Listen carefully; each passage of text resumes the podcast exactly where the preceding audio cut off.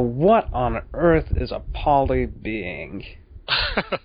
well, it's something that I made up uh, to talk about a certain point um, about uh, mind uploading, and it's sort of to explore an idea that, in my experience, is almost uni- universally counterintuitive to people. They they just naturally rebel against this idea, and what I the point I'm trying to make in talking about it and writing the article that I wrote a couple years ago was to have people confront it and try try to just adopt it and see how it goes and consider if that this idea feels so weird and unacceptable to them might just be because of our evolutionary history and the current state we're in and all beings on earth and are in and not because it's you know actually a, uh, reflecting something that's true. It may just feel weird because it has this situation the poly being uh, state has never existed on this planet or maybe I don't know where else, but uh, at least not here in any kind of being. That, that's my proposal, uh, and I think it's be obvious once I get into it why. Right. We like to think that we have a fixed identity that essentially stays the same throughout our lifetimes. But that's sort of absurd at face value because obviously we change a great deal. We just have this notion that we're the same when we're two years old as when we're 80. Mm-hmm. Yes. Yeah, I can even look back 10 years ago and I can find major differences in things I think about and my points of view and my uh, attitudes and things like that. So, yeah, that's that's true. Uh, I, it seems that at least our unless we have some major injury to our brain or something really malfunctions, though I think we sort of have a core that it, that we feel is our identity. We're still us, but we've changed some opinions and we've gained more knowledge, but they're still us. But the thing I'm trying to talk about is when there can be more than one of us, and that's when the the problem comes in uh, in the future when when there can be more than one of us. But it it still injures people's desire to have a unique identity. Yes. More gravely than the fact that people change, because it shows they can be duplicated. Mm-hmm. Right. Yeah, and the the thing that I'm that I'm sort of focusing in on is the feeling that we all have. And and I'm putting myself in this too. It feels weird to me too to consider this idea once we get into it. Uh, it will feel weird to everyone. I've only run across one person Giulio Prisco the Italian guy who's a really sort of an OG in the transhumanist world and uh, really cool guy. And he said oh I agree completely. It didn't didn't seem odd to him at all. But almost everyone else on in multiple where I posted the article on Facebook, private conversations, everything, they just can't handle this idea. And that's the idea that uh, we all have this feeling that our identity, our sense of self, our consciousness is exists like in Highlander. There can be only one. Uh, that we can we are attached to this location that we're in, in this platform, this body, and if the, if somehow our consciousness were in another body, that that would not be us, and that's that sounds logical. It sounds, but there are certain reasons. If you can accept certain premises, if you can go with me so far, then maybe you can take that last step. And what, as I as I say in the article, right at the beginning of it, it's um, uh, I give a couple of categories, three categories of people who don't need to even bother reading this article. You know, people who think, in principle, there's no way to put to copy a consciousness and put it into in any other being. There's just no way to do that. If you if you're in that category, don't bother reading this because it'll it, it won't affect you at all. the other person who doesn't need to read it is just if you totally accept that that's possible, that you can make a whole brain emulation, you can scan a brain, upload it into something, and it's really you, and it's not a, a mere copy or anything like that. That person doesn't really need to read it because the argument they already accept it. The third category is just kind of a funny one. It's like I say, uh, if you choose to direct your energies toward toward near-term solutions solutions to actual problems and regard this kind of conjecture as so much chin music and premature speculative speculative phil- philosophical jibber jabber then you can just skip this too because it's it's so far off future. And unlike anything we we can do now so why worry about it? We have lots of other more concrete things to worry about so Sure, but we keep raising the bar on what should or can be science fiction. A lot of the things that were once science fiction are now just parts of our everyday lives, yes. or very soon will be. So, yes, when we write these extremely speculative pieces like the one Serious Wonder when I was talking about everyone having access to a super quantum computer mm. in which they could act like a godlike being and experience an entire universe at once right. as all the beings within it, it's it's really not impossible. And we might see it one day. Yes, interesting. Interesting. Well, I guess uh, should I just jump into explaining a little bit of this? Uh, it starts with this sort of thought experiment, a little story should I should I just start going into it so people know what the heck we're talking about? Go right ahead. Okay, so I start with this um, this little story that uh, happens. Oh, I don't know. I picked a date at random, 2045.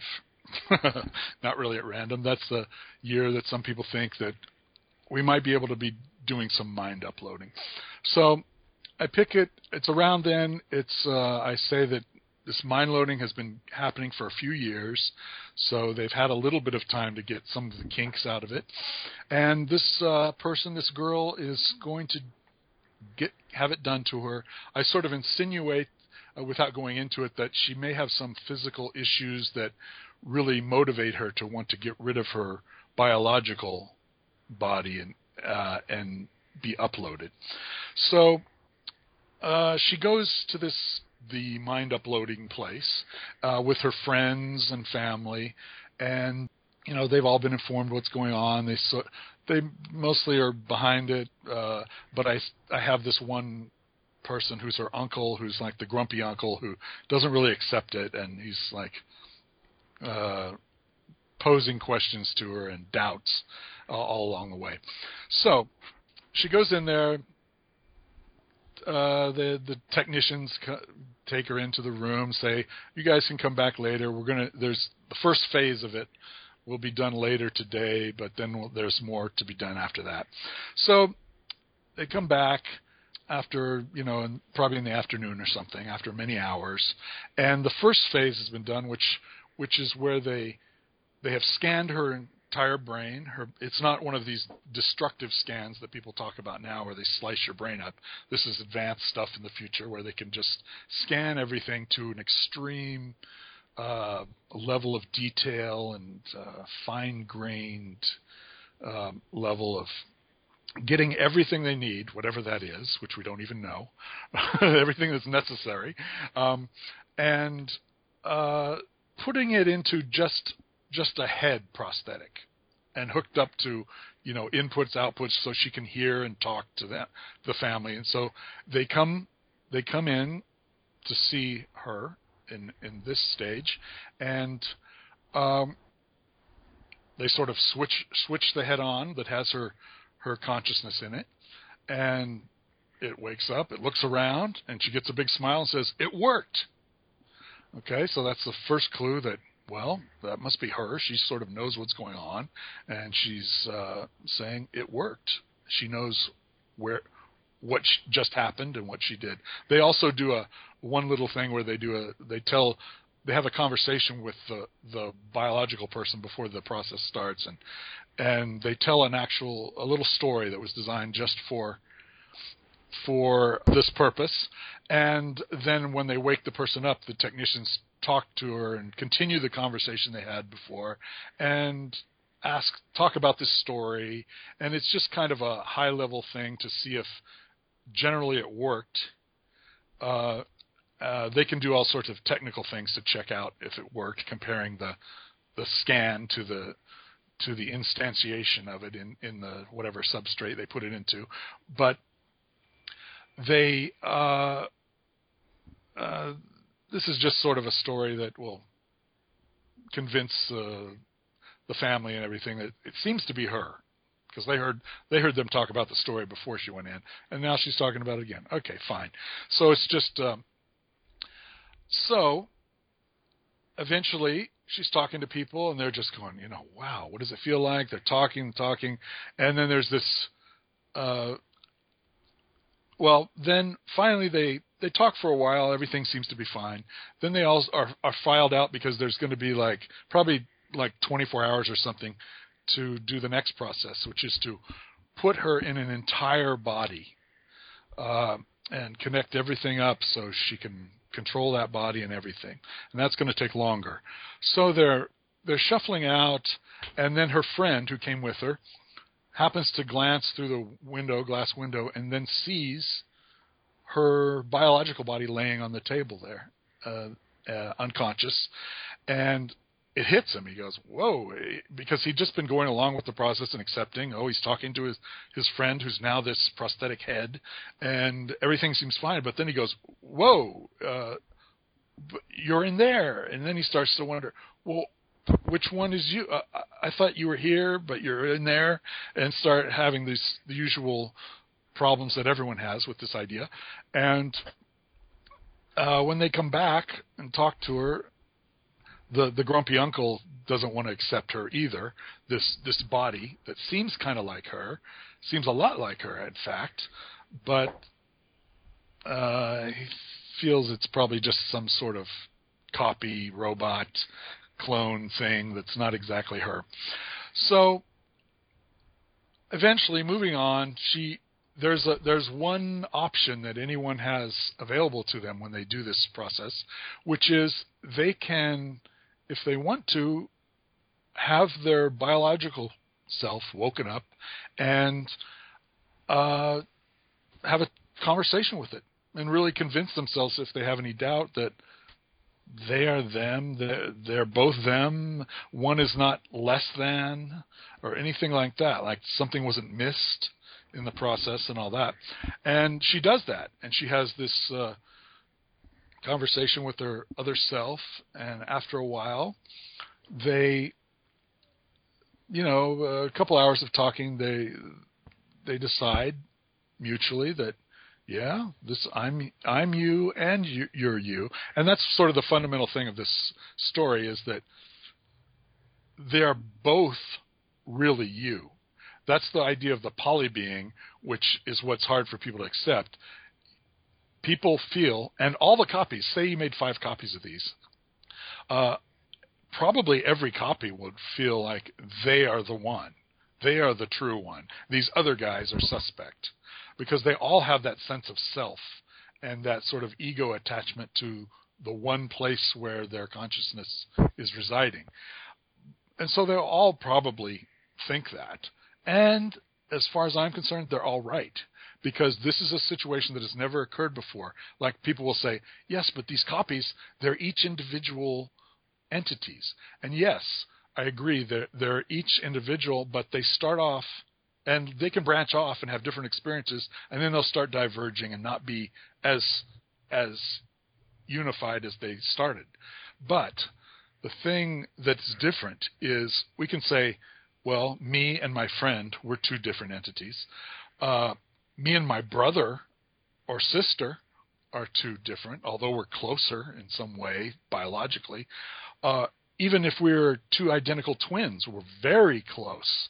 And you know, I've always heard identical twins have such a connection, uh, and being so similar, even separated twins and all this, they sometimes choose the same careers and same same same same many things, and uh, it's it's really crazy. But we're not even talking about that. We're not even talking about something maybe even maybe closer. It's very similar, I guess. A, a clone of yourself. They're two different people. Um, but this is different from all of those. What we have to accept if we want to go along with this little uh, thought experiment is that they're two separate separate entities, and they are both you. They're all you. If there are five of them, they're all the same as you. It doesn't matter that we feel that we are the only one or the biological one is the only one, because if you can go uh, obviously this is a materialist kind of functionalist patternist kind of idea which is that everything you are what i'm proposing in this my hypothesis is I, I didn't create this hypothesis many people have it that everything that you are everything about you the sum total of your consciousness and when i say that i just mean you name it about if it's about you, that's what I'm talking about. The entire thing, known and unknown, that it makes you you, an individual, unique person. I'm calling that your consciousness, even though it includes maybe your subconscious and all kinds of things we don't even know about. Whatever you say is about you, that's your consciousness.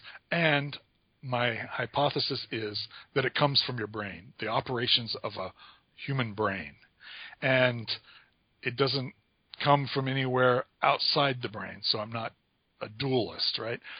And I could be totally wrong. All of us uh, monists or whatever could be totally wrong. But the the thing that intrigues me about this is that this kind of uh, experiment, this mind loading thing, is the thing that's going to give us our answer, or get us closer to it at least. Some people may not even accept it even then, but closer to answering these questions. Because right now, uh, I mentioned in this, uh, I don't know if I mentioned the article or some of the comments when I'm discussing it with people, that I purposely didn't see. I started doing AI research like back in the early mid 80s, somewhere in there, and reading about consciousness and uh, not mind uploading, but neural network stuff. It was right when that stuff was starting to come back in vogue. Uh, when I say back in vogue, I mean way earlier there was an idea of a perceptron and people trying to make things that were kind of like neurons and things like that. But it really started getting into this connectionism and back propagation and all this stuff in the 80s. And so I was studying this for a long time. But when I wrote this article two years ago, I said on purpose, I'm not going to look and see what the current state of things are, uh, even though I knew some of it because I'd been following some things, but just whatever I was interested in, not a broad picture of everything. And I said, I'm not going to find out what everyone's differing opinions uh, are on this. I'm just going to throw this idea out there. And because I know that all of us are just giving opinions and conjectures and hypotheses based on our bias. And I openly say my bias is a, a kind of a biological bias that that we come from our brain. Our mind minds are what brains do, and our consciousness is a result of our brain, not some special other thing, some X fa- factor or anything like that. That's where I'm coming from. Uh, even though I may be proven wrong in the future. So, um, all of that is sort of some background. Uh, to finish the story, it she she decides it's cool. She decides that they keep her body, biological body around for about 30 days, just in case she wants to back out and say, "Forget this uh, this uploaded body and consciousness and all that. I'm going to go back to being a biological person and just wake wake her up, and she just goes along her merry way. But she decides after uh, some point in the story, she says, "No, my body's too messed up because of disease or whatever whatever the issues are that I don't really state." Uh, she said, "I'm I'm happy with this existence, this thing, and I'm going to go on and live in in it." So I distinguish between what we are now, what we have always been, mono beings, which there's only one version of our consciousness and it's located only in one place, and versus poly beings, which will be something we can maybe do in the future when we can do mind uploading, which we can have more than one copy of our consciousness in more than one platform and even backups of our consciousness, things like that. So, um, yeah, I guess that's pretty pretty much the the gist of it. There's lots of people have lots of questions. I mean, at this point, I expect certain people to be just screaming about you know the the hard problem of consciousness and this and how do we know and and uh, and uh, philosophical zombies and things like that. So, from my biased point of view right now, I think a lot of some of these things like the transporter problem and the P zombies and all this, to me, these are ways of denying, just being a denialist and just saying, I have this feeling that there's more to me than just this, what this brain does. And I can't believe that copying a brain to whatever level of detail will get all of me. It, it, something will be missing even people that sort of don't believe that, I think they have that in kind of it's in their bones. They, it's a feeling that we are special, that we're more than our biology. And who knows? Maybe we'll find out we are, and there's some magic thing or something else. But I, my bias is that we probably are come from our biology, and all of this when uh, especially the zombie thing some of the things i've read it's almost no matter what what evidence there is or what you observe to say that this person is is exactly like the the original once it's been copied you just won't accept it. You say well of course it seems like it but inside there's no one home. There's nothing going on. And it's almost an unfalsifiable thing. It seems to me that Eh, there's no way to get these people out of it because they just want to disbelieve it, no matter what, no matter how real this person seems and functions, and et cetera, et cetera. So I'll shut up for for now. Okay. Well, someone from a dualist religion, mm-hmm. from the Abrahamic faith, yeah. I could see having some quibbles with this. Yes. On the other hand, a Buddhist or a Vedantist would say, well, you're just duplicating the consciousness. Atman is Brahman, or really all form is emptiness, and that's that. Mm-hmm. Yeah, and uh, you know that it's interesting you bring that up because I'm starting to. Well, okay, let me go back. I uh, so far I, have been fascinated with neural, uh, brain-like simulations for decades, but I've only known enough about neurology to just to be dangerous, right? So I just I can I I kind of have like this high level vague gist of certain things about it. But now I've I've started last week I signed up for a course that I'm going to be starting at uh, online free Harvard course in neuroscience.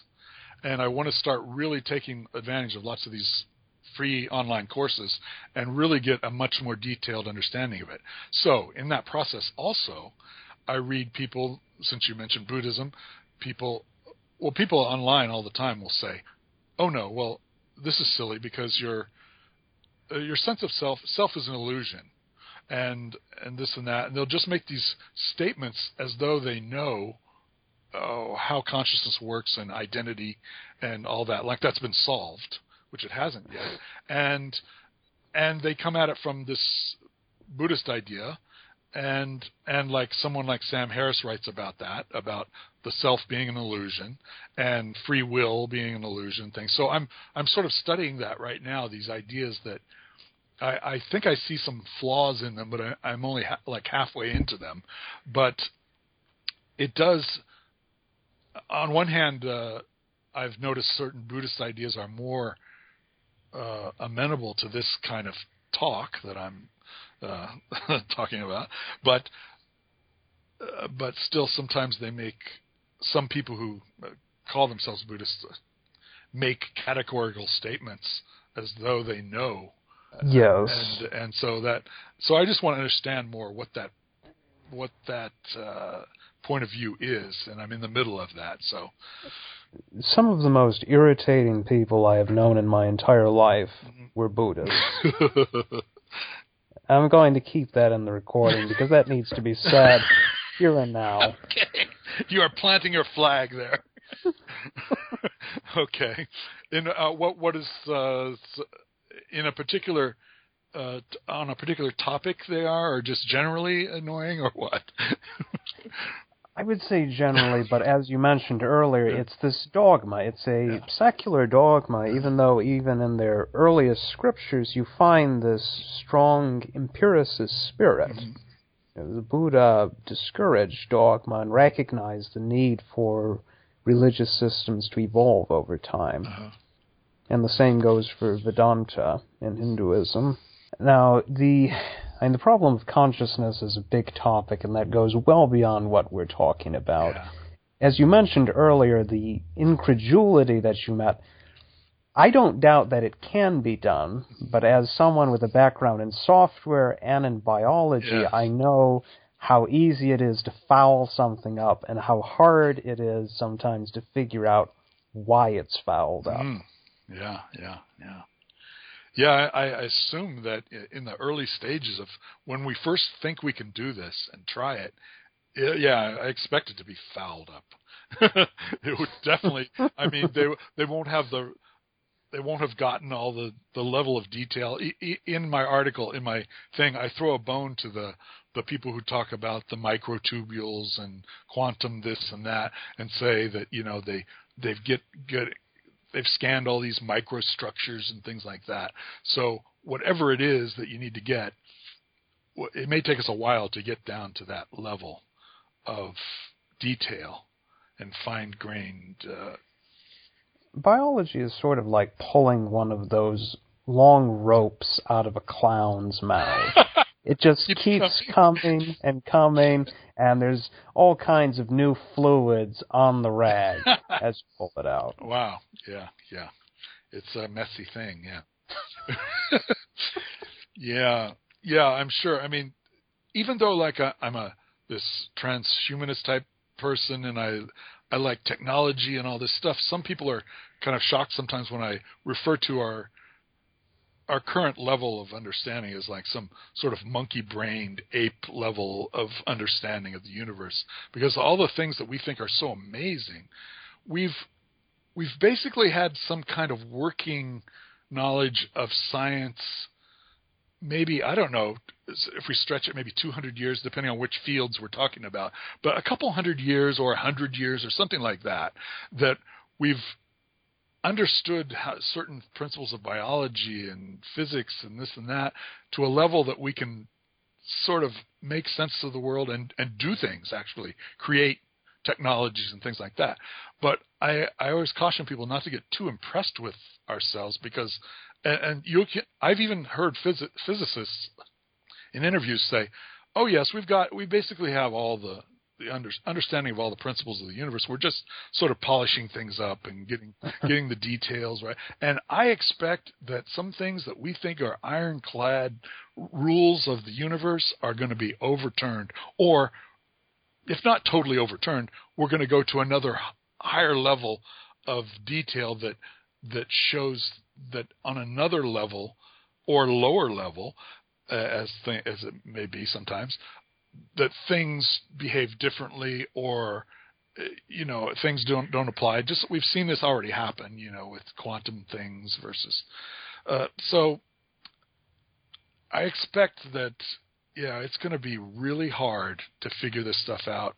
But the the thing that's appealing to me about it because I started off as an AI guy and and reading about people trying to create these you know conceptual structures, these these things that they made that were uh, kind of like how people think or how they thought think we think, and and make these kind of knowledge structures they would call them in in uh, AI, and that was you know it was obviously very artificial and not very biologically authentic, but that's what they were doing. But once this brain simulation type of idea started taking hold in the 80s, then I got really excited about it because, like as other people pointed out, there could be a time where we can copy the entire brain and the entire our entire consciousness pattern, which I don't just mean our connectome. I don't just mean the way things are connected up, because I don't think that that's one level, but we have to know all of the neurotransmitter concentrations at the synapses and the, whether these things are excitatory and inhibitory and all these things. That's what sort of uh, is represents our knowledge, not just the way things are connected up. But once we know all of this stuff, then then we can um, then we can see what's going on. I forget exactly where I was starting to go with this, but the point is, uh, it's going to take a lot, a long time with things being fouled up for sure. Uh, yeah, it's it, I, it would be kind of comical probably to see the first version of of someone someone's consciousness uploaded and it would be comical, maybe harrowing right, right. for the person. to other people, to outsiders, it might be comical who knew knew how the original person was and go, "Whoa, this is a this is not good." anyway, this also opens a door for all sorts of fun experiments. I was thinking if you put someone's consciousness in a virtual realm, right. if they would begin to perceive that as real and simply let go of physical reality because they would be completely immersed in it. Yeah, yeah, that seems reasonable to me, especially if we imagine decades in the future when these things are realer than real, you know, that are like they don't seem artificial at all probably by then. The resolution and the detail and all that. Right now, you go into virtual reality, uh, uh, things I've seen online. I've never gone into them, but uh, videos. It's way better than it used to be, but it's still janky and jerky, and you can tell you're not exactly. But uh, yeah, in some future when this stuff is like uh, almost indistinguishable or indistinguishable from reality, yeah, I, I can see someone just accepting that as reality. That's why maybe why people think speculate that we might be in a simulation right now, just a really good one. I think, but I think if you implanted someone's consciousness even in, say, Super Mario World or Pong, on some level they would become Mario or the little Pong paddle. Wow. Maybe these are the kinds of things that you say on harsh acid. yeah, yeah I was just gonna say after the several bong hits or something. Yeah, yeah, yeah. I, I see what you mean. Yeah. yeah. Now, do you see some intersection between what we're talking about here and artificial intelligence? Um, Oh, that that gets me back to what the train of thought that I lost a, a minute ago. The reason why, yeah, the difference between artificial intelligence and this mind uploading. The reason I got interested, more interested in this, is because we'll get to the point where we can copy a brain at the right level of detail, and at first, when we first do it, say we do it detailed enough to be successful, and it works, and you go, and it seems like that person is there. Uh, that you uploaded, we we don't even necessarily know how it works. You know, it, it's just replicating a brain, and although at that point we'll be able to go in and tinker with it, and you may have, you know, you may get volunteers to say, okay, upload my consciousness in this, and then you have permission to tinker with it and you know cut out this area of neurons and see what happens and da da da and and scan along and, and see all these things that you can't necessarily do in a biological uh, specimen. Um, and they might be they might be able to discover a lot of things once all of this is turned into data and can be simulated, run on a simulation, or processed some sort of information processing system of the future that is like beyond what we can think of now. Um, so that's why I'm interested in it because we can we may be able to get there, get to having a an intelligence in a non-biological form before we can come up with an AI version, which is kind of our guesstimates or assumptions or kind of very clever programming things that, of how to make something act intelligent or be able to process a lot of information, remember a lot of things, and da da da, and act behave in a way that seems intelligent, or maybe some will argue it is intelligent, but, but we usually don't talk about it having consciousness that much. But if it does have consciousness, it will be so different from ours, probably because it wasn't derived biologically. It didn't go through. It doesn't have all this baggage of natural selection and our, you know, scarcity-driven monkey eh, alpha ape violent behavior and things like that. So, um, yeah. So I just see mind uploading as a a better way to get to a uh, to an artificial intelligence, if you want to still call it artificial, which I would tend not to, once it's an actual brain uploaded. But yeah, I just consider AI as a kind of a a useful form of fancy programming and you know could do a lot of things but it doesn't necessarily have to tell us that much about our our thought processes and human biological workings of a of a real biological brain. They could operate in totally different ways, uh, yet still be useful and impressive. I was thinking more along the lines of artificial intelligence interfacing with human brains, which would be more of um, yeah. intelligence augmentation. Right, right, right. Yeah, it, people like uh, Kurzweil and others have said, you know, it's it, that might be sort of mandatory or highly advisable. Other otherwise, you could have this process where you create these entities that far go far beyond us intelligence wise and leave us in the dust and and we are kind of uh, the the old uh, monkey uh, stepchildren, redheaded stepchildren in the basement or whatever to these things. But if we can if we can enhance ourselves and take advantage of this hardware, software, wetware combo, uh, then maybe we can stay current and keep keep up with this in some way. Uh, yeah, I think that's would be great. And maybe that's a uh, a bridge before we can get to full brain uh, uploading, mind upload. Based on my conversations with different AI experts, yeah. there seems to be some substantial differences in their confidence regarding AI and the emergence of AGI, its likelihood. Yeah, yeah.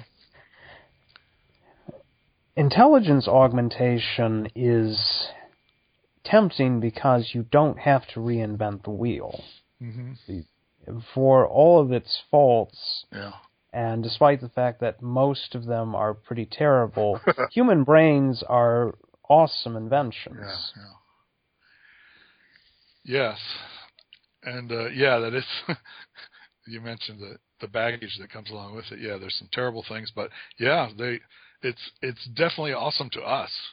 I mean, it, it blows our minds. Our minds blow our minds because uh, you know it's uh, we, people frequently refer to them as the most complex things in the universe, which you know we don't we haven't seen much of the universe, but it, at least from our point of view, they seem amazing and I think that's that's the reason why some people want to think they're more than just biology, because they are so amazing. How can I think of all these philosophical things and all this, and it's just neurons firing down there? Well, one of the things I learned uh, early on from getting into when I first got into AI, first heard of it, and any of this this thinking was from Douglas Hofstadter's book, uh, Gödel, Gödel Escher Bach, right? Um, and the thing I one of the important things I got from that was to look at things on at different levels. And you know, people will say, oh, especially religious people will debate with non-religious people and say, you're just you're just atoms in motion. You know, how can you decide what is moral or this and that? You're just, you're just. And some people think, well, if it's just these neurons firing, how do we get all this amazing stuff? Well, that's just looking at the lowest level. Just like you could look at an amazing computer animation that's like beautiful, artistic, has sound and 3D graphics, and it's an amazing thing. And you might you can look down other levels to the software level, down to the hardware level, and go, yeah, but look at this chip. All it's doing is these, these little these little logic gates. They're just flipping, and then it doesn't know anything about art and blah blah blah. blah. Yeah, well, yeah. If you look down, if you stay looking at that level, and be a, a reductionist that only stays down there and doesn't go up to well, when these are combined into layers of many many of these things and da da da, just like our brain is, you can you can dwell on the the micro level and think, where is my consciousness there? Well, it's not there yet because you got to combine these things and and uh, once you get up to higher levels and different parts of the brain that have evolved to do different things, and we have this whole added on neocortex type of thing that I think chimps don't have. We get the uh, eventually get the ability to have like abstract thought and we can have symbols that mean that represent things and we can think of things that don't exist. And we can do all this magical stuff because we have some extra brain stuff and it we had inputs to it and we learned all these patterns and now we can do this fancy stuff. So that's where right. The human neocortex is more developed than those of other mammals. Mm-hmm and it's the source of you know higher cognition, empathy, lots of good things, mm-hmm. or what we consider good. Yeah. To a lizard or a rock or a cockroach, maybe they're not so good. Maybe there would be encumbrances to being a cockroach. but as you were saying, when it comes to levels, yeah this great endeavor of understanding the brain and being able to duplicate brains or modify brains is going to require both reductionistic and holistic thinking. Yeah, I think so. I remember once a professor said, reductionism can become pretty absurd. Think about trying to explain the First World War in terms of quarks. yeah, right. Yeah. yeah and try explaining a conversation in terms of biological molecules. Yeah, yeah. Even though all those are happening, quarks and biological uh, molecules are involved in those things. Uh, if you stay down there, yeah, you're going to miss the boat. if, yeah. At this point in our development, maybe we'll have machines one day that can explain historical events in terms of subatomic molecules. Mm Wow. But uh, particles, but uh, and none of us could possibly understand that at this point. Yeah, I sure couldn't.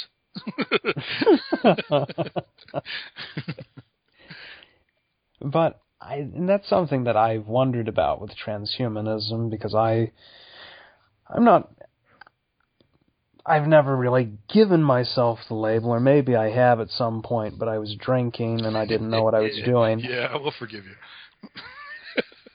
and it, it's hard enough to define, anyways. Yeah. But what a lot of people fear on some level, and the deepest fear about it, is that in some way we'll lose what makes us human. Mm-hmm. And all of us seem to sort of have an idea of what that means. Yeah we live, we suffer, we fall in love. Right. But I think I like to think that all of these technologies will just be extensions of our lives. There'll be ways of enriching them and adding to them instead of replacing parts. Yes. Maybe replacing the bad parts like getting sick and dying. Yeah, yeah. Yeah, I I see it uh, someone like uh, James Hughes has mentioned things like, uh, you know, a time when we can just when we have access and control of certain brain processes uh, that we can modulate our certain hormones, neurotransmitters, things that put us into certain states of that we would like to be in, and we have sort of control over that, and we don't have to. Um, we can almost just put ourselves in whatever state is is valuable or necessary for whatever we're doing. You know, you could shut down certain things or minimize them when you just want to chill and you know you don't want to worry about things, or you could ramp those certain other things up when you want to be creative and and uh, you may you may want to put yourself into. Sometimes people worry about oh if you take away competition between things and things get too easy and and we we master you know matter and we can manipulate matter and there's we run out of scarcity issues then we won't have anything to struggle against.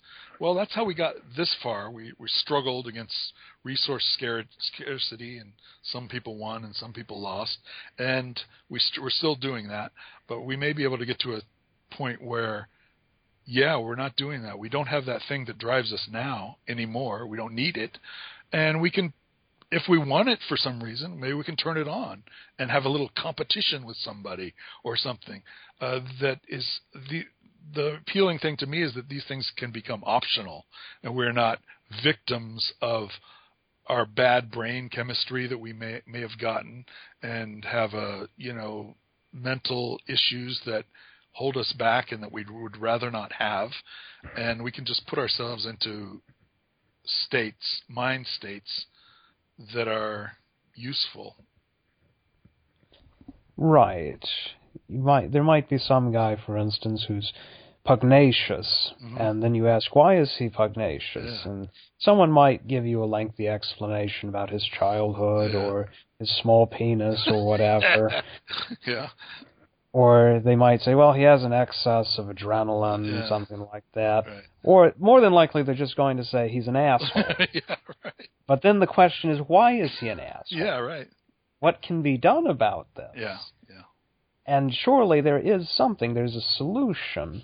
And that goes back to this idea of fixed identities, and that's extremely problematic, and even more so than changing perceptions about life and death.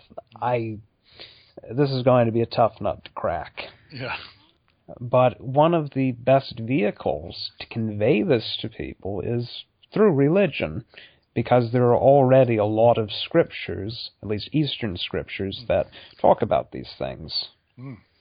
Yeah, I've uh, I sort of grew up around some Eastern ideas. My parents were into an Eastern, an Indian uh, religion, or they would just call it a spiritual philosophy or things like that. So, and some other Eastern religious people I was around when I was young and I used to go for it a little bit when I for to a certain point until I got into college and started taking philosophy and other things, and I realized that I just chose to believe these things just because I liked them. I thought, "Ooh, it would be cool if the universe worked that way." These these guys are so very uh, live and let live, and they're not, you know, trying to force anybody into stuff. So yeah, but so I am. I am very uh, uh, what's the word? I'm very. Uh, I tend to like those those kinds of eat more Eastern uh, visions of the universe, even though I now I don't accept any of them as necessarily true. They may they may come up with some true isms, uh, but yeah, I don't really buy into any kind of religious thing. But definitely if I had to, if you put a gun to my head and say, which religion are you going to be? It would be some kind of version of Eastern religion or, or maybe Unitarians that will just, as my favorite novelist Tom Robbins says, they will embrace any heresy. So they, uh, they, they just whatever, you know, uh, anything like that that's very live and let live and not dogmat as dogmatic in the ways that I don't like Western religions then uh, yeah, I can dig those. I'm wondering about how intelligence will evolve. We've gotten to this point largely through, well, through gradual steps and also through some leaps and bounds here and there, mm-hmm. even though that's one of those arcane and hotly debated topics in evolutionary theory that nobody really cares about and it doesn't really matter at all. yeah. Besides to Gould and Dawkins, and Gould is dead. right, right. So, artificial intelligence could help us to begin to reverse engineer the brain, and we could begin to create an artificial intelligence that's not that's only loosely based on the way our brains work. Yes, right. And in some way, the two can converge, and eventually, what we call intelligence and consciousness and sensation and perception all all becomes inconceivable to us at this time. Yeah, yeah, I can see that. Uh, this merging of yeah, whether it's whether it's biologically plausible or not, it, if it can it can provide you with some sort of enhanced functioning and memory and processing power, then then yeah, it's cool because that's that's just getting a a technology, a functional tool, uh, and not worrying about whether we're discovering something deep about our consciousness or psychology or the way the brain functions. So that's there's sort of these two different tracks. I think um, the people the people who really want to know how the brain works, the, the the human brain works, are not really impressed with those AI things. But those AI things could give us some upgrades in the meantime.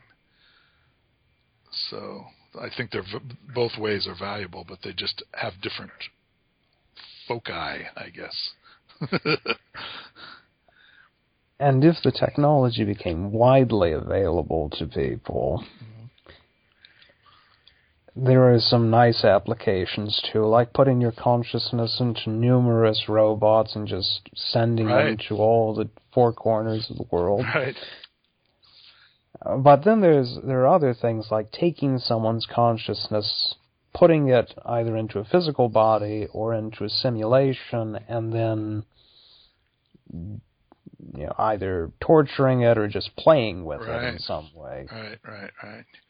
Yeah, a lot of people are worried about that. I've had conversations with people about that, worried that just someone will just hijack your consciousness and just be a a psychopath and want to torture and all that. So just like we have to have countermeasures in the, the world of computers, you know, antivirus things and security measures, we'll have to come up with things that we don't even have right now that are ways to intervene on anyone who would want to sort of hijack our consciousness and we'd have to have a way of dealing with those things. We have to think about that someday sooner rather than later would be good, but we're, we're so far off. But yeah, I've had those discussions where we really need to have ways of uh, dealing with someone who wants to do that.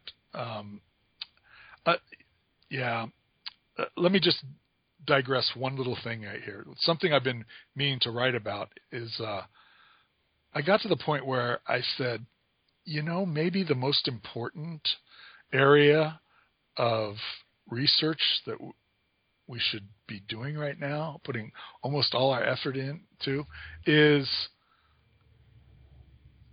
uh, for lack of a better word, better word uh, moral enhancement, where we can sort of, just like we have, we've gotten to the point where we can fix or prevent certain diseases.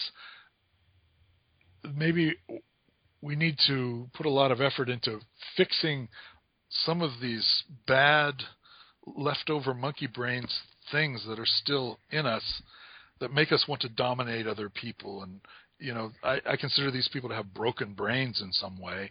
And for them to want to do that to anyone is a sort of a defect. Uh, and for us to be able to modulate that and fix that and redirect it um, that might be more important because if you think of the other thing that I think is the most important thing that other in other moments is some sort of matter replicator, some sort of advanced 3D printing that's like beyond anything we can think of now. That's actual, you know, deconstructing certain junk garbage matter laying around to get raw materials to reconstruct it into something useful, including food, water, medicine, anything. So then you re- reduce the the the scarcity issues and the the fighting over resources and all that. But then if you if you have such an amazing device that can create almost anything or anything, then if you still have psychopaths running around who have broken brains and want to uh, enslave people and torture people, then they can use that to create anything that will help them in that quest.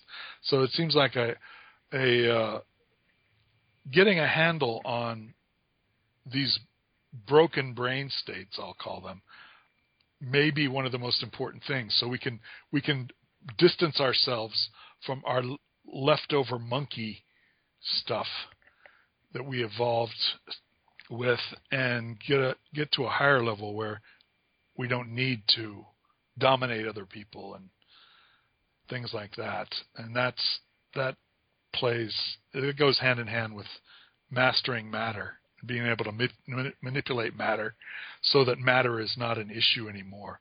Because we don't have really a scarcity of atoms on the world. We have a scarcity of atoms in particular configurations, like configurations of food or water or whatever certain technologies, whatever you need. Once we can do that, and people may think that is so bizarrely thousands of years science fictiony to think of, I just don't see anything that says we cannot do that someday. And I don't know. I think it may come sooner than people think of being able to do that. And so once you can do that, you don't want it to become a tool for making the most horrible weapons and whatever by people with broken brains. So the broken brain thing, the fixing the broken brain thing, maybe should be top of our list.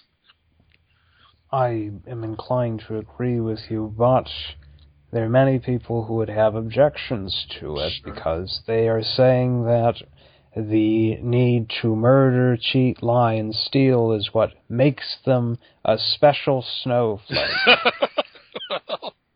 Yeah, I'm sure they will say that. But if you're a special snowflake that is a danger to all the other snowflakes, uh, I don't know. We have a sort of a tradition of trying to isolate those dangerous snowflakes and keep them from damaging the other snowflakes. And I don't know. I don't see it as any different than than you know locking up or, or altering the behavior of a cr- criminal who's trying to kill other people. But now we're doing it at a, at a fundamental level. We're changing them. We're going to actually change their brain so that they don't have those brain states. And of course, we don't want to get rid of every weird brain state because, you know, as people uh, we all know people that have very oddly behaving brains that do that come up with amazingly creative ideas and things like that.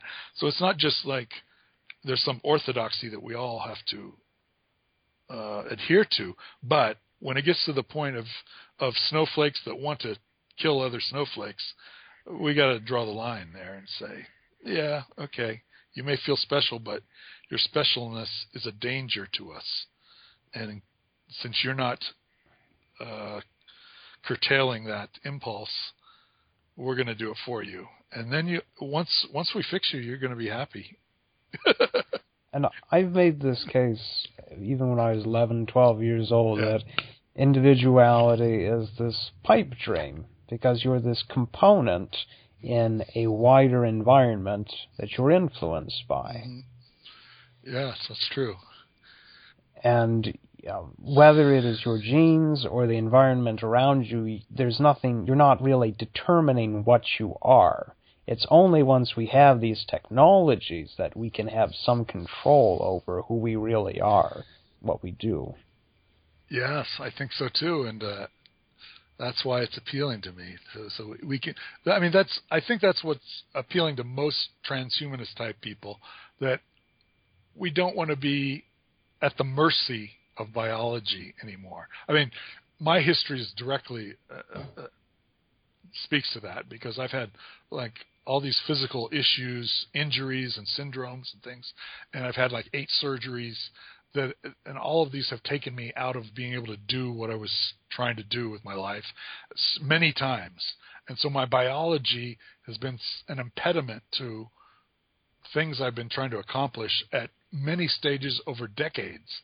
And so I think I'm psychologically primed to want to uh, take uh, take over from biology and have some say in it, uh, and not just be a quote victim of biology. For me, I think it was at a very young age just realizing there's something very wrong with how everything here was designed. I could do better. right, right, right. Yeah, intelligent design is quite a quite a overhyped uh, idea. There's lots of unintelligence in lots of designs that we see around here.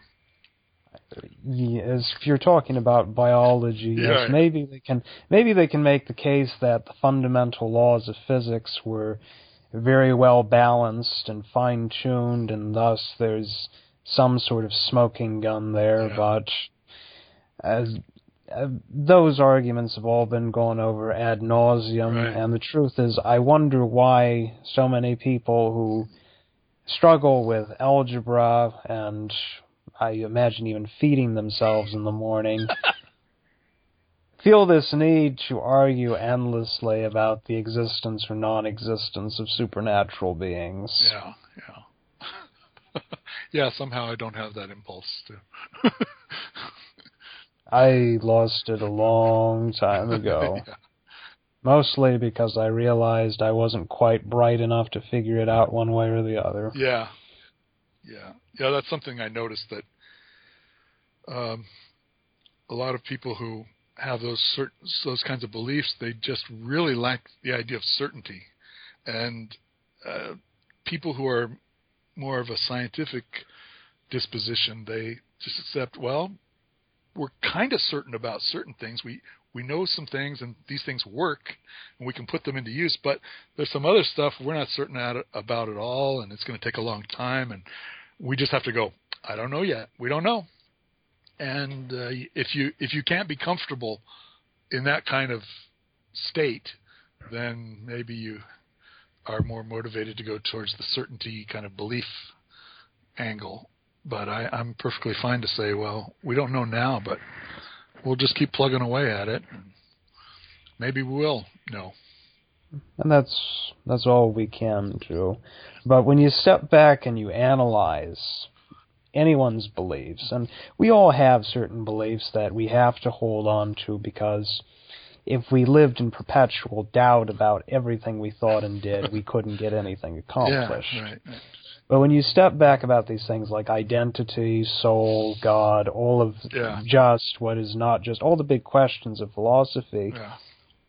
you realize that we're just this big hodgepodge of fairly arbitrary notions of what is true and what is not. hmm And but that's not the problem. The problem lies in assuming that they're correct and assuming that we're at the final point in our evolution. hmm Oh yeah, yeah. Uh, I I have no doubt that I mean, in even a, a short time like a hundred years, probably we won't even recognize what we've become just in that time because we're not subject to natural selection as much as we used to be. Less and less. Maybe yeah, and it's going to just become less and less. We're going to be in charge of it, and we're going to take it in a direction that by all natural selection would not have gone. Well, let's say in in the next ten years, I think that certain gene therapies will allow us to add fifteen to thirty points Hmm. average IQ across the board. Wow. by doing that and doing that alone, the world will ap- will can transform completely. Yeah. And in spite of all of the psychopaths, the very intelligent psychopaths in in movies and TV, Right. the truth is there's a correlation between intelligence and empathy, Mm. A positive correlation? a positive one. okay, good. I forget I'm talking to yes. That's the other, you know, when you're talking about side effects. If you're talking to uh, a biologist or a medical person, you have to say negative side effects. right, right, right. Yeah. Wow. Yeah, that's that's interesting. I mean, that's I I would tend to think that more intelligence would be great. Uh, and then and then you have certain philosophical people who say, well, what the world needs is not necessarily more smart people; it needs more good people. But you're saying that sometimes those things go hand in hand. The road to hell is paved with good intentions. yeah, I've heard. Okay. Winnie the Pooh, for instance, is a good bear. He's a nice person, but he's a moron. Okay. And without Christopher Robin, um, the Hundred Acre Wood would just be in flames, like my kitchen this morning. And it's also, we have to address this problem of inflexibility. And unfortunately, and no offense to you, Okay. it comes with age. yeah. Yeah, I'm I'm pretty much a geezer. Yeah. Go ahead. But if somehow we could restore the plasticity to people's brains, Mm. not only would they be able to learn things faster, but they would also be able to shift their beliefs. Mm. Yeah, yeah. Because I'm sure you've known people, you know, 60, 70 plus, who get certain ideas in their head, Yeah. and no matter what you say to them, Right. what evidence you confront them with, Yeah. they refuse. Right, right, right. There's there's a great uh, little bit of uh, Steve Martin talks about that. He says once you get to a certain age, you just you can just say we're closed. Oh, oh, this new thing? Nope, we're closed. and uh, yeah, so yeah, I know what you mean. And uh, what the sad thing, truly sad to me, some of them are even aware, at least in their 60s, mid to late 60s, they're aware of this closing, of the shrinking of their world, and their inability to really assimilate new developments. Yes, I definitely have seen that in people 20 years older than me. Um, yeah, and I'm just hoping when I get to that point, I'm not that way because right now I'm I'm open to. I've changed a lot of ideas in the last few years, and I plan I'm plan on hope that I will in the next few years too, and I hope that doesn't stop because uh, I don't know. It's just the the only the only way we have right now of upgrading our our brains is uh, learning new things, reading and learning, and so for Well, you do just about everything someone can do to keep their brain healthy. yeah, There's hope. yes, And Goethe wrote the second part of Faust in his 80s, ah, late 80s. wow, yeah, yeah. There are those. Uh, And I don't know if he was at that time chasing kids off his lawn and saying, "Get off of my lawn." oh, probably. Isn't that you have to do that if you're 80?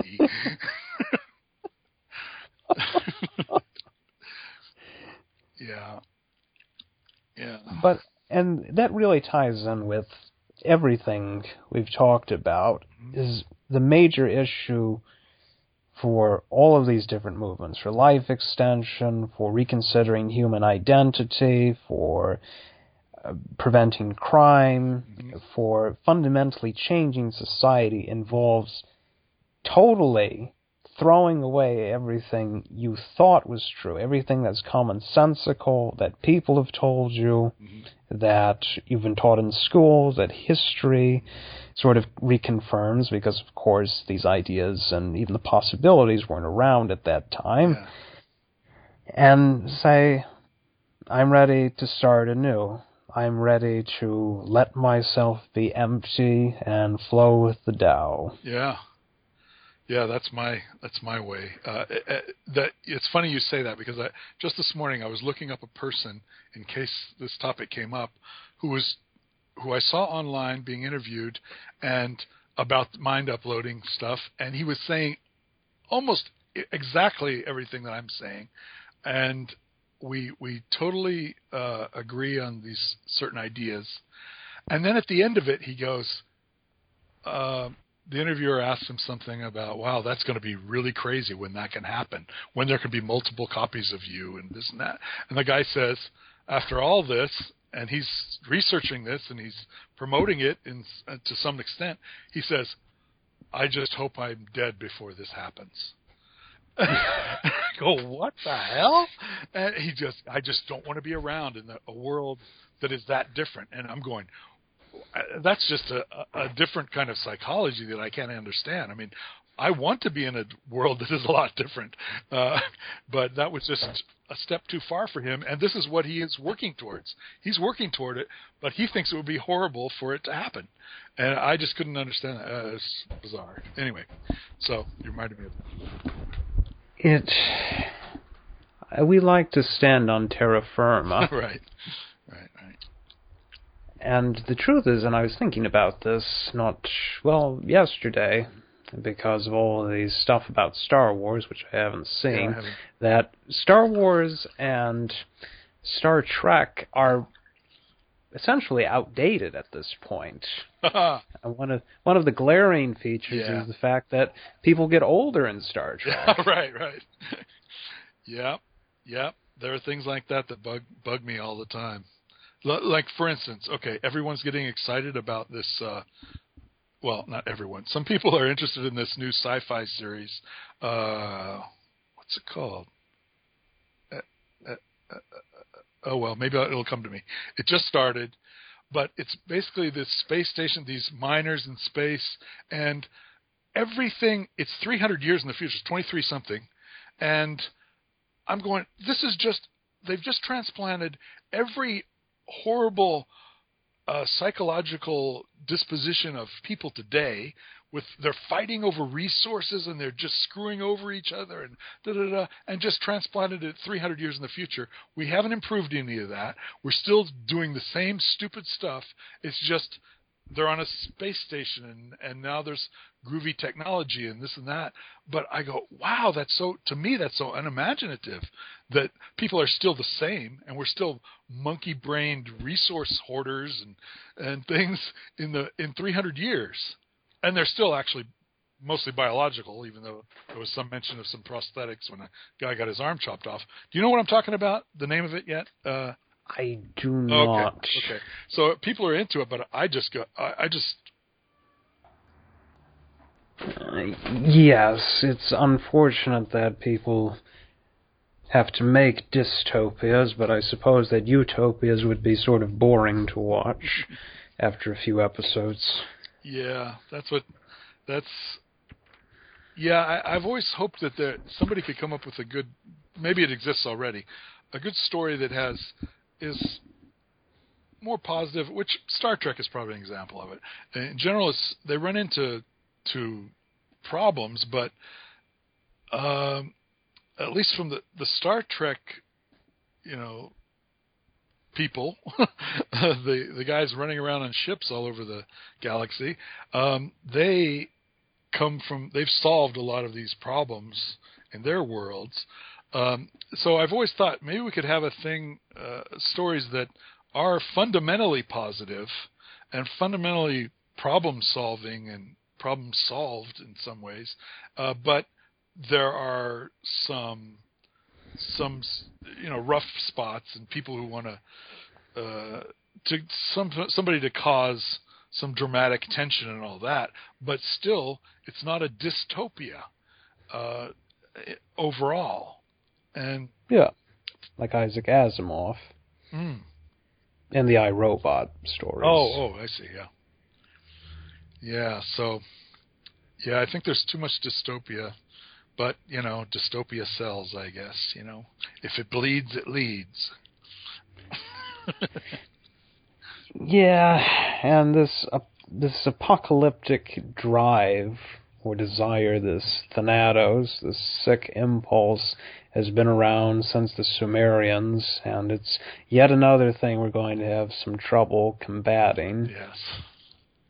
But maybe with a combination of abundance and mm, you know mimetic warfare, we'll get there. Yeah. Yeah. Yeah. As long as you you biological types, uh, scientist types, can keep working on this stuff and figure out some of these solutions to our biology. I think that's what we really need. All right, we are nearing the hour and a half mark. Oh, how long is it supposed to be? Oh, like I said, between 20 to 90 minutes. Wow. Okay. We got an hour and 25 minutes, Okay. and we could, you can make some concluding remarks. Okay. Uh, what is what's my conclusions? Um, well, let me just uh, circle back a little bit, and uh, we probably didn't get to all of the issues. Probably left some things hanging about this uh, polybeing thing, but um, uh, if they if people want to check out the whole article, it's up on IEET. I can you have you have a link to it probably the I do. Okay, so if you if you have you have like show notes or something on your website, or probably, or or I usually just post a link, Okay, or I that's can, what I mean. Yeah. I can mention it in the in the introduction, Oh, okay. the audio introduction. Okay. But I've had some run two hours. If there are some dangling bits that we ought to address. Oh, nothing that would take that long. I don't think. I just wanted to make. Sh- I just I just have a feeling, but what we talked about still would leave anyone with qualms about this still dangling and saying, "What about this? What about that?" Um, but I'm not exactly sure what those would be. Uh, but I just have a feeling that they're there. So, uh, well, read the article and you can get in touch with me if you want to uh, get any clarifications on my weird idea. Uh, just the idea is that uh, uh, here's a here's a weird point of view I've gotten from talking to people about this. It's kind of maybe it's kind of a, a platonic idea of some ideal form or something. It's weird to me. But here's the thing that I got to. I got to well, okay, if you there's a copy of you, uh, there's your, bio, biological version is still there. There's a copy of you, or say there's three copies of you.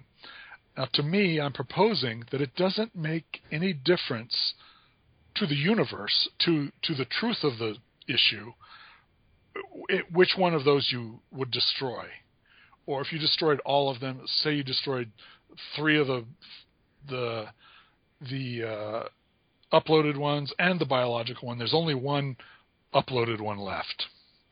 Now, people want to say, "Well, I'm I'm gone. I'm the biological one. I am gone." To me, you what I want people to consider is that they are the that you may just be that pattern, that consciousness pattern, which is all encompassing, which is a big thing. It's not just a, a, a pattern of connected neurons, but it's everything that's you, that's in your brain, and that is you. And for you to still be existing is that pattern only needs to exist in the universe and you are still there because it's going to have the same wants and desires and flaws and everything that you have and so just because this example of it over here is gone that pattern still exists in the universe and I, I, my contention is that that pattern is you you are not where you happen to be residing where your consciousness happens to be residing now. That's how it has always been historically. But I'm saying in this new world where we can copy a consciousness and move it and uh, make multiple copies of it, all it matters is that pattern exists and you exist because that is you. It's not it's not this this body, this leg, this gushy brain in in your head. It's that pattern that your brain makes, that pattern of consciousness that your brain uh, causes to emerge. Maybe we could say. Um, and so, even though you feel like there's been no continuity of consciousness, which people like to say, which is also the name of my blog, just to rub people's nose in it. Um, uh, uh, um, but I'm saying I'm asking people just to consider the idea that that pattern is you. There's nothing else that is you, unless you just accept that there's you know a, a religious idea of of a soul separated from the the brain or something like that. If that's your point of view, I can't help you. I can't. You you won't accept any of this stuff I'm talking about. But if you don't, and you just accept uh, certain materialist ideas, then there is no difference between you, the thing that you feel is you, your identity, and that collective pattern that has been moved into another place too. That is also you. And it's you just as valid. It's not a lesser version of you. It is everything that is you, assuming we copied it correctly. So that's the idea to think about. And so if you if your biological one dies and 50 other copies die, as long as there's one pattern of you in the universe existing, you exist. And that's a hard hard one to accept because we just feel bound to a location, uh, uh, to an instantiation in one particular platform. But try to try to stretch your mind into seeing it as you are your pattern, not you are your locus. All right, that's it.